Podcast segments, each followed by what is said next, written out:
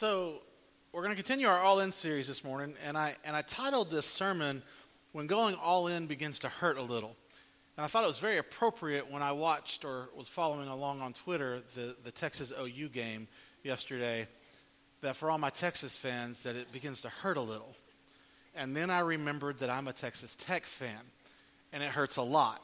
So I have no room to talk there. But then I woke up this morning. I confess I went to bed. I didn't stay up late and watch the end of the other game that has been mentioned this morning, and felt like maybe I should change my sermon to the dangers of belonging to a cult. But that was not the Holy Spirit speaking. That was being an alumni of the largest Baptist university in Texas, Texas Tech, and So I say all that in good fun and good humor, but I do want to recognize that our universities in Texas have, for the better part of two and a half decades, have had an amazing movement of Christ among them. We've got college students that are surrendering their lives to God.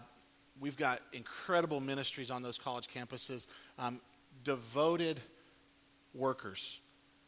Having done college ministry on the campus of OU for 4 years, I understand the sacrifice that it takes, both family-wise, emotionally, sleep deprivation, and financially for those men and women to minister to those college students.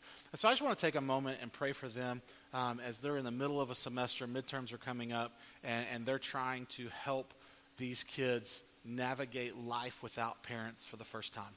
And for the first time in many of the college students' lives, they have to choose to go to church rather than being forced to go to church, which adds a whole nother level to these college ministers and workers on the campuses and trying to reach them. So I just want to take a moment and pray for them this morning. Father, we just thank you for the men and women that have given their lives and devoted their lives to reaching our college students, Lord. And as we've seen college ministry expand over the past couple of decades, we just are so grateful that not only are you moving among our college campuses where we see so much of an attack on faith and on Christianity from the educational system there, Lord, that we've got students that are rising up and saying, my faith is so much stronger and so much bigger than that. My God is bigger than anything that can be taught. And that we've got men and women that are pouring into their lives of these young people, that they're discipling them, they are teaching them what it means to follow God with everything we do. And I'm so grateful for that. And I just pray that you continue to rise up a generation that wants to change the world for you. And just continue to do that, Lord. In your name we pray. Amen. You know, I talk about college students for one, because when I say all in, it's going to hurt a little bit. We're going to talk about that negative thing that nobody ever wants the pastor to preach about this morning. We're going to talk about giving. And I remember learning something right off the bat when I started doing college ministry that blew my mind. Because I was talking with some people that had more knowledge about this stuff than me, and they said, do you know who the second highest giving group per ratio or capita is in a church today? The first highest is usually the 55 and up, those that have been successful, they've grown in their faith, they're mature, and they don't have the kids at home that are sucking their wallets dry, and they've felt the call on God's life to give that money back to the church. And so they give faithfully, and we thank you for that. But what blew my mind was that college students are the second highest per capita giving group of Christianity today. And I'm like, how can that be? Because they have no money. Because they are broker than broke, living off of ramen and mac and cheese. But when they do get money, they give. Because they've seen the things that God does in their life. And some of you might have been that way and then got out of college and life really hit you and you quit giving. And so we're going to look at that today. And I know that it can make it uncomfortable. I know that it can make it uneasy. And it's funny because every time I preach or even mention giving in passing, I hear, all you ever do is preach on giving. And I'm like, when's the last time you were here? Because this is like the second time since I've been here. But anyways, so we're going to talk about that this morning. We're going to look at what the Bible says about giving and why we should give, but not just giving, but sacrificial giving. Because what we're studying here in the All In series is we want to become a people in our own lives and in the church that know Jesus intimately and proclaim Jesus confidently. We know Jesus intimately, we proclaim Jesus confidently. What does that have to do with giving? Well, when it comes to giving, when we know Jesus intimately, that changes our perspective on the stuff that we own, the stuff that we have, the stuff that we have for a long time considered ours. The closer we begin to know Jesus, the more we realize that's really not ours. That's not our stuff. And then the second part of that, how do we proclaim Jesus confidently through our giving? Well, I'm going to show you that this morning, because Scripture talks about how our giving is an unbelievable testimony to what God and Jesus is doing in our lives.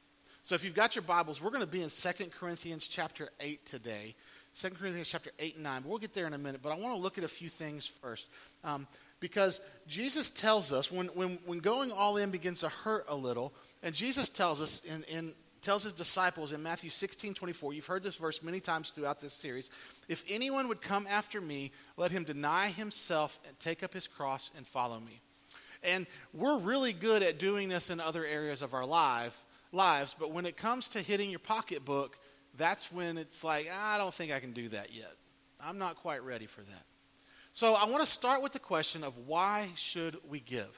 Why should we give? Furthermore, not just why should we give, but why should we give sacrificially? Why should we give sacrificially? Well, the answer is very simple, and it's the very easiest Sunday school answer there is. Because God did. God gave to us, and he gave to us sacrificially. So we have to ask the question, what gift has God given us? Well, he tells us in Ephesians, Paul tells us in Ephesians 2:8-9, for by grace you have been saved through faith, and this is not your own doing, it is the gift of God, not a result of works, so that no one may boast. God gives us this incredible gift of grace. That's the gift he gives, but he gives it sacrificially. Because the gift of grace requires a painful sacrifice by God. Look at John 3:16. For God so loved the world that he gave his only son, that whoever believes in him should not perish but have eternal life. The gospel in one sentence right there. For God so loved the world that he gave. God gives. And God gives abundantly, but he gave in a very sacrificial way. He gave his son so that in his son's death, burial, and resurrection, we might have eternal life. He gave life so that we could receive life. And that was incredibly painful. In fact, you see on the cross, Jesus says, my God, why have you forsaken me? And many, many people believe that God actually turned his back because there was so much sin there. Giving is painful. Giving is painful. Can be painful. Giving also often doesn't make sense. Why would you give away what you just earned? And we need to change a perspective for quite a few of us, because I've fallen in this trap before as I was learning more about giving. Giving is more than a tax deduction, which is a nice thing to have, but we've got to look at why we are giving and how we should give and what we should give. And so here in 2 Corinthians chapter 8, God tells us, through Paul writing a letter to the Corinthians, he tells us how, where, and when we should give. First thing he tells us in 2 Corinthians chapter 8, verse 1, is he tells us that our giving, first and foremost, should be given to the church. First and foremost should be given to the church. Verse 1 says, we want you to know, brothers, about the grace of God that has been given among the churches of Macedonia. And when it talks about the grace of God, what this is saying is it's saying that when someone experiences the grace that can only come from salvation through putting your faith in Jesus Christ, that he died for our sins and rose again, when we put our faith in that, we receive the grace of God. And when we receive the grace of God and we realize that it is a gift, then we in turn give out of our hearts for that. We give something back in that. And so when Paul says here in chapter 8, verse 1, about the grace of God that has been given among the churches of Macedonia, he's saying this is a people have received this grace, so they are giving to the churches. Now I'm going to stop for a second, and I'm going to tell you, there's a lot of places that you can give your money to further the kingdom of God. And the majority of them are really good places. But Scripture tells us in multiple places that the first fruits should be given back to God. And in the New Testament, that is through the local church. You give first to them your first fruits, and then in excess you can give to others. Because God did not come and say, and have Jesus tell Peter, on this rock, I'm going to build every parachurch organization there is. And I'm not saying that those things are bad, because I've been a part of them, I've given to them, I've worked with them, and I know that they have a great heart. But what Jesus says to Peter right before he says, deny yourself, take up your cross daily and follow me, he says, on this rock I am going to build my church. And so you're giving. Your first fruits should go to the church. Because when you do that, it shows where your hearts lie.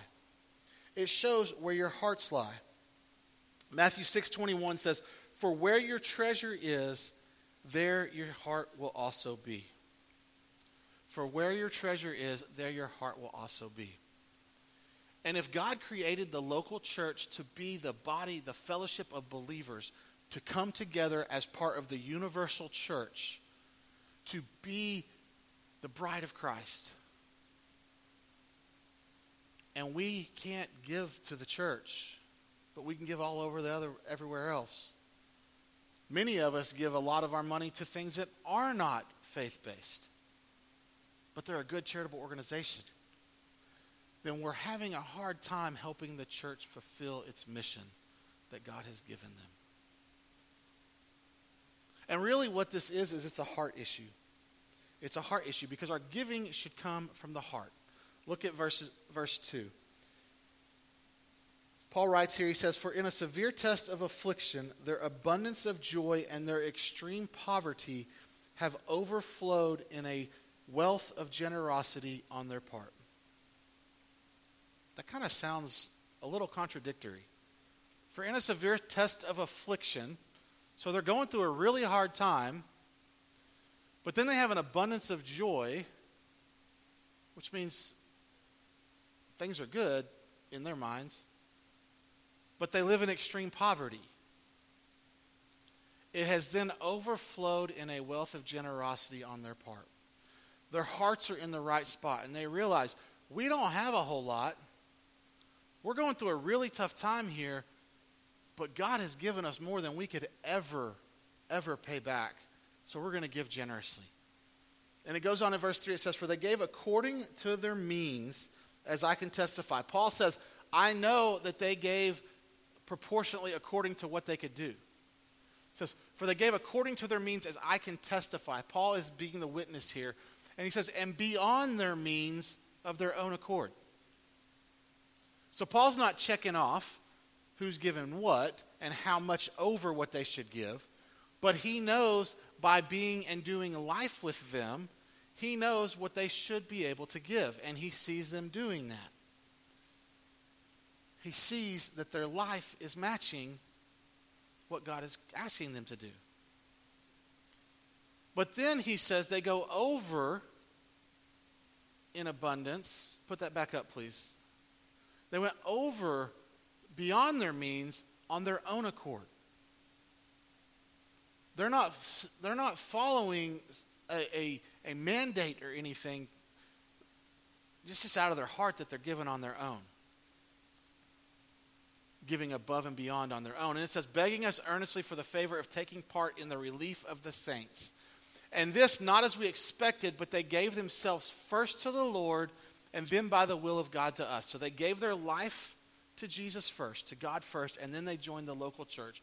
And accordingly we urge Titus that as he had started, so he should complete among you this act of grace. But as you excel in everything, in faith, in speech, in knowledge, in all earnestness, and in our love for you, see that you excel in this act of grace also. Now, I'll stop right there. Look at verse 7. But as you excel in everything, in faith, in speech, in knowledge, in all earnestness, and in our love for you, living the good Christian life, you're excelling at what it means to be a believer. Let this act of grace let you excel in this as well. Give with the heart that matches everything else you're doing. When you go all in, you can't just go all in faith. You can't just go all in speech, talking about Jesus. You can't go all in Bible study. You can't be passionate. If one of them is lacking, all of it is lacking. See that you excel in this act of grace also. See that you excel in giving to others. And it's important, verse 8, he says, I say this not as a command, but to prove by the earnestness of others that your love also is genuine. Your actions back up what you're saying. It shows that your love is genuine. For you know the grace of our Lord Jesus Christ, that though he was rich, yet for your sake he became poor, so that you by his poverty might become rich.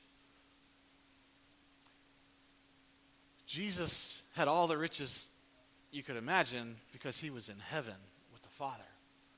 And he gave all that up to become, still staying fully divine, but become fully human, to live a life on earth. So that by him becoming poor in that, we could become rich in eternity. We experienced God's gift, so we should give back.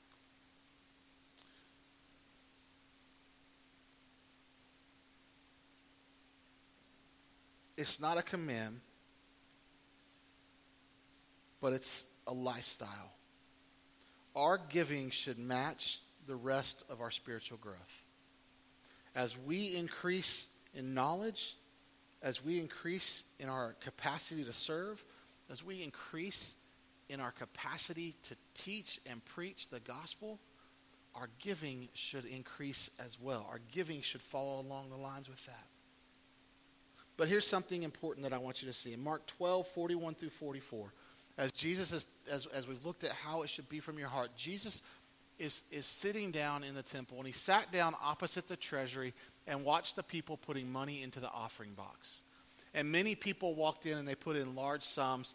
And then a poor widow comes in, and she puts in two small copper coins that make a penny. And Jesus says, I've got a teachable moment here. And so Jesus calls the disciples over to him, and he says to them, truly I say to you, this poor widow has put in more than all those who were contributing to the offering box. For they all contributed out of their abundance, but she out of her poverty has put in everything she had, all she had to live on. She decided that she was going to live sacrificially. Those that had all the money in the world, they had more money than they knew what to do, and so they just gave it away. There was a movie many years ago, I think it came out even before I was born, called Brewster's Millions. And if you're older, you know this movie, where Brewster was given like 30 days to spend $1 million. But there were stipulations on how he could do it. He could not just give it away, or he couldn't just go. There was all these different stipulations that I don't know them all. I just know the premise of the movie.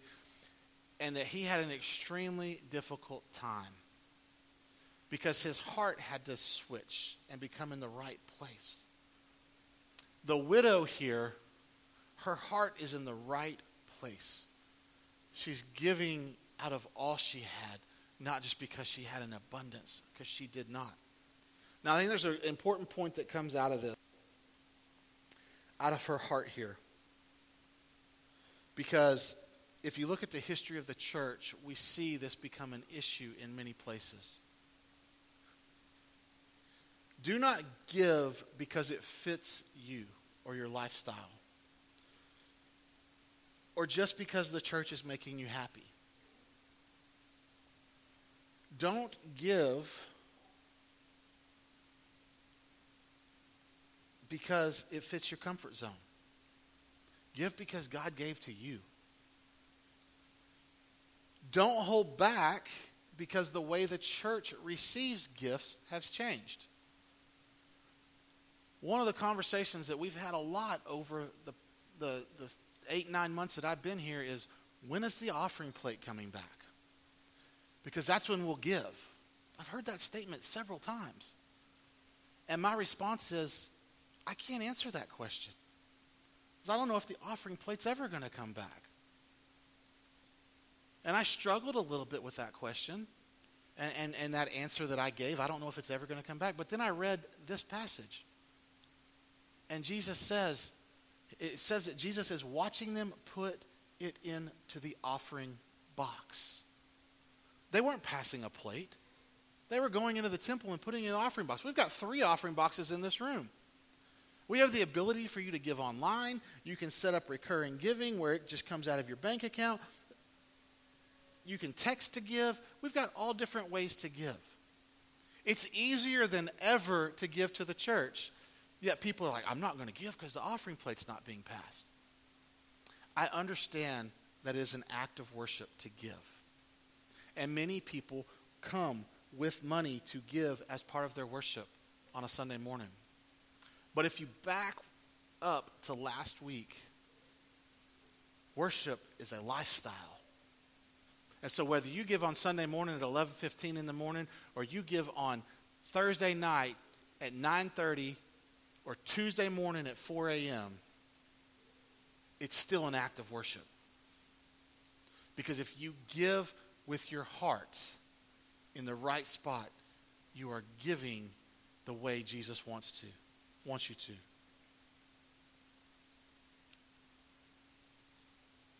Because it's about your heart. We should give accordingly, yet we should give sacrificially.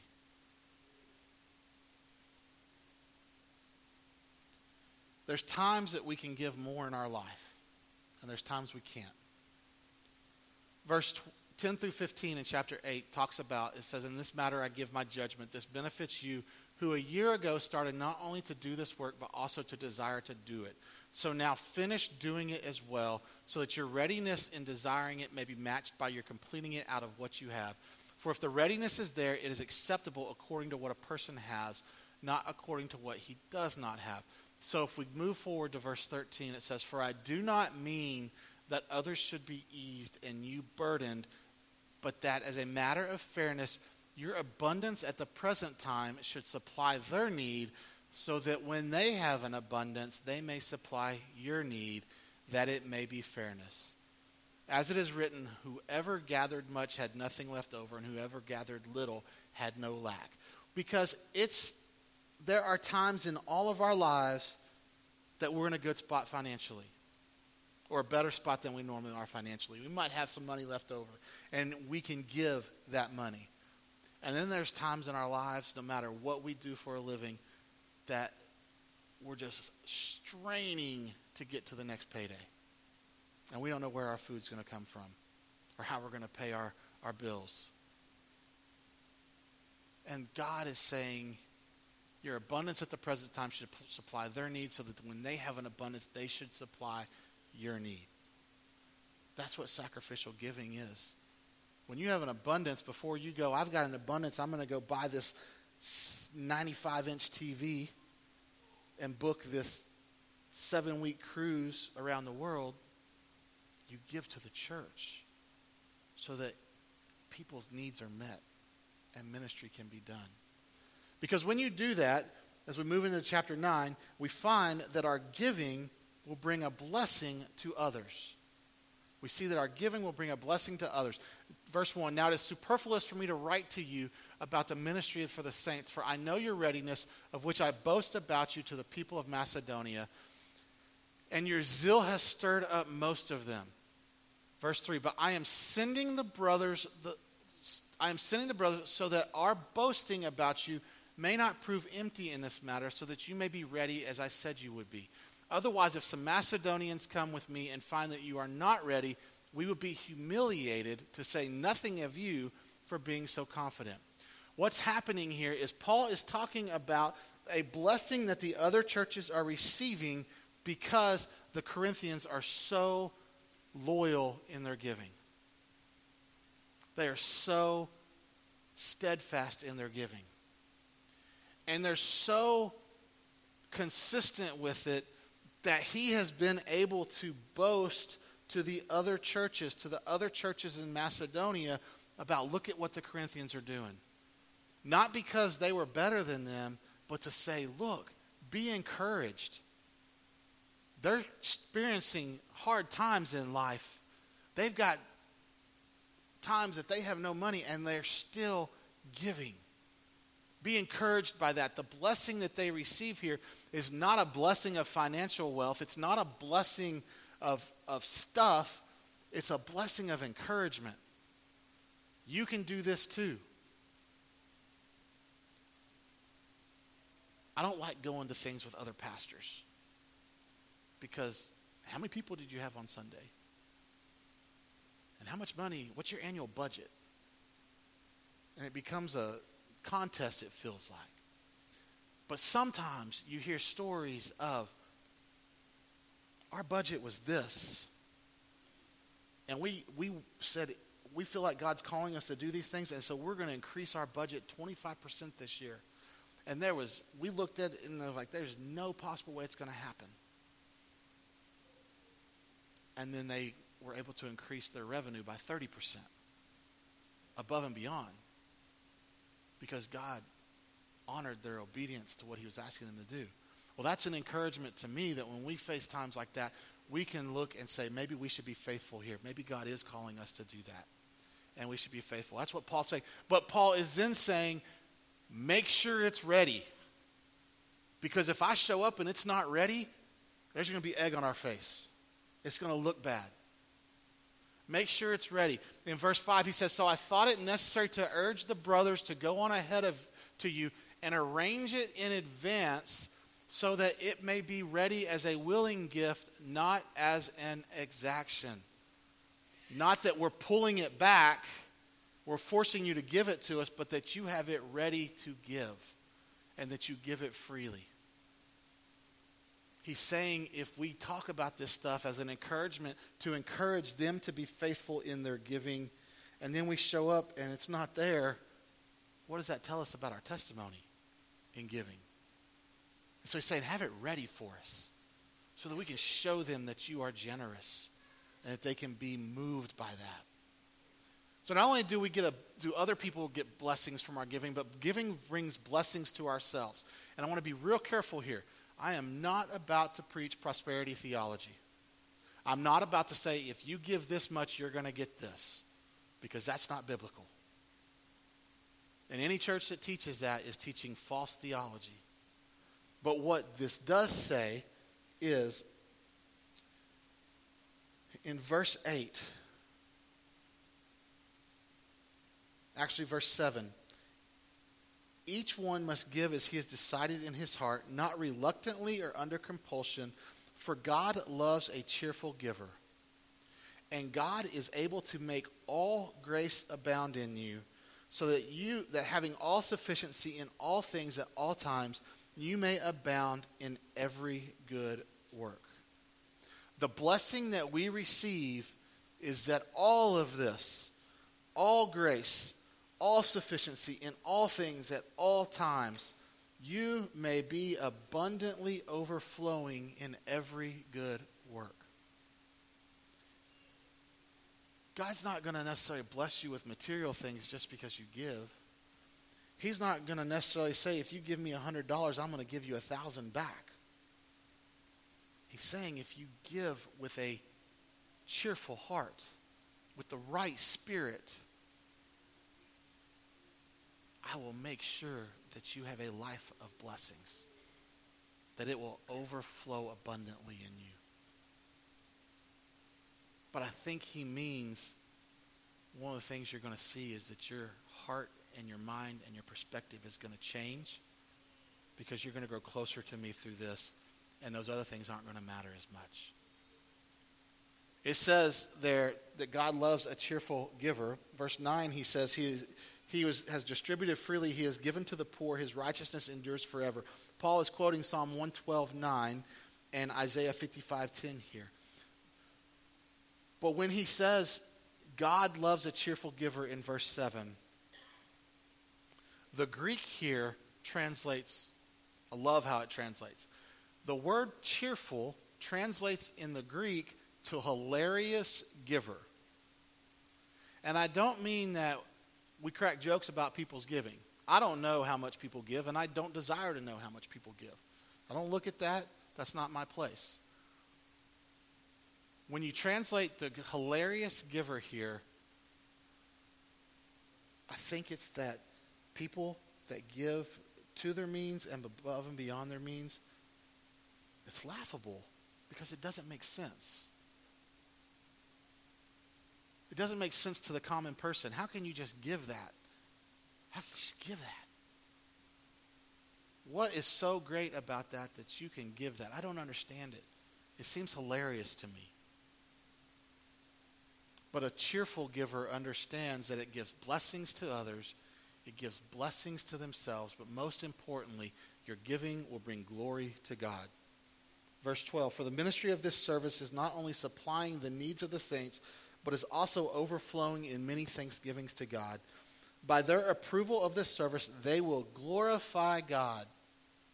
They will glorify God because of your submission that comes from your confession of the gospel of Christ and the generosity of your contribution for them and for all others.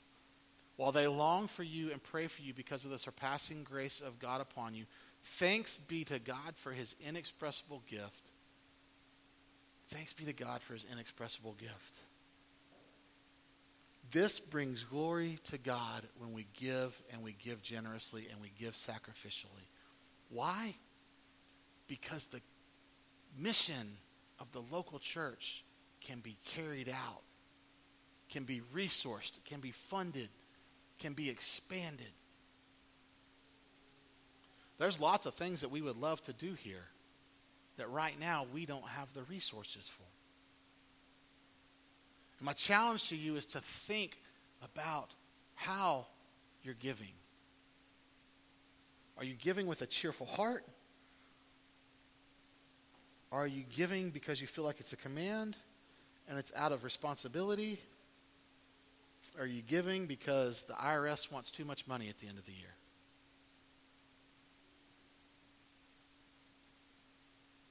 We have a laundry list of things that we would love to do. God commands us to go into all the world and preach the gospel, baptizing them and making disciples, teaching them. We have to resource those things to do that. A.W. Tozer says, as a base, a thing of money often is, yet it can be transmuted into everlasting treasure. Money can be converted into food for the hungry and clothing for the poor. It can keep a missionary actively winning lost men to the light of the gospel and thus transmute itself into heavenly values. Any temporal possession can be turned into everlasting wealth. Whatever is given to Christ is immediately touched with immortality. That dollar that you give to the church is going to go a whole lot further than that dollar that you add to $7 to get a cup of coffee. When we give our possessions to God, those are used for eternal purposes. They're touched with immortality. And there's other ways to give, not just financially, but we're going to look at those over the next few weeks about how we can use our time and our talents and other things to further the mission. But in today's world especially, we've got to have the resources to be able to do that. We need cheerful givers who are willing to make sacrifices.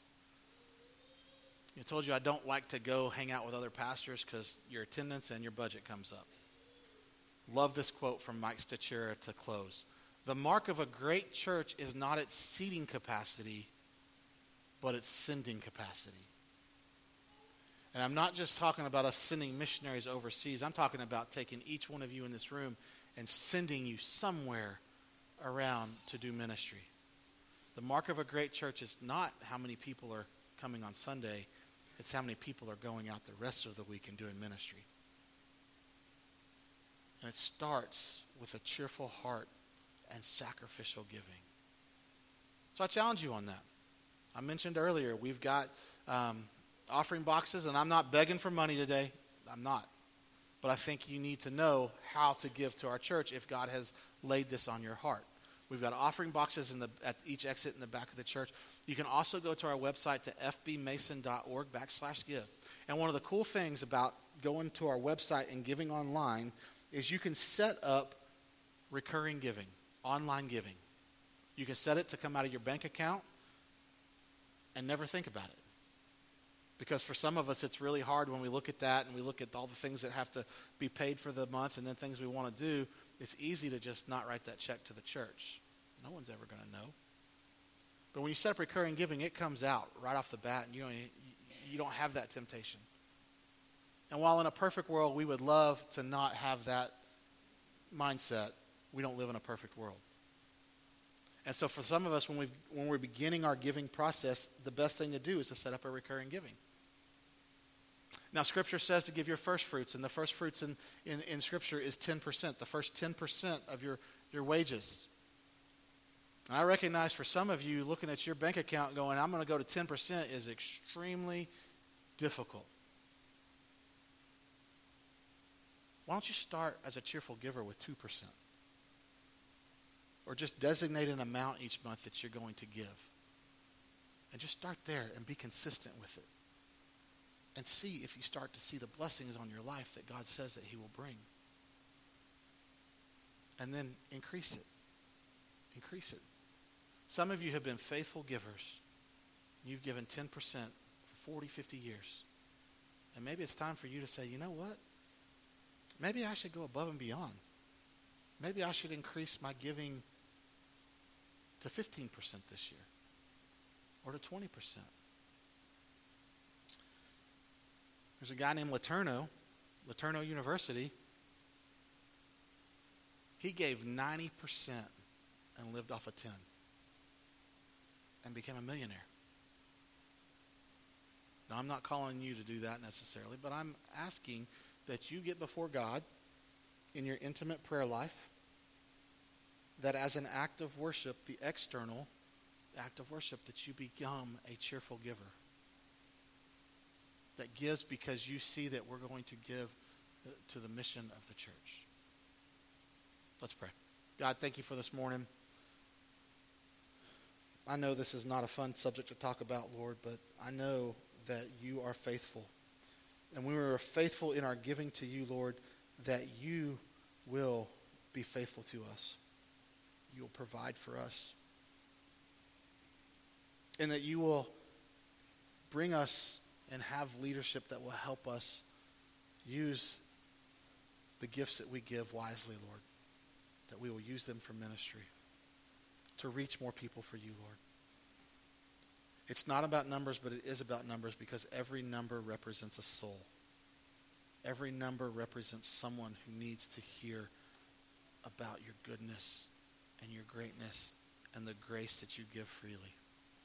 And if we have to give up a little bit of our own money in order to reach more people to do that, Lord, I pray that you put that on our hearts to do that. Father, you gave us the ultimate sacrifice. And that gift should not go unwarranted. So I pray that you give us hearts that are cheerful yet sacrificial in our giving. In your name we pray. Amen. Would you stand and sing a song with us, please?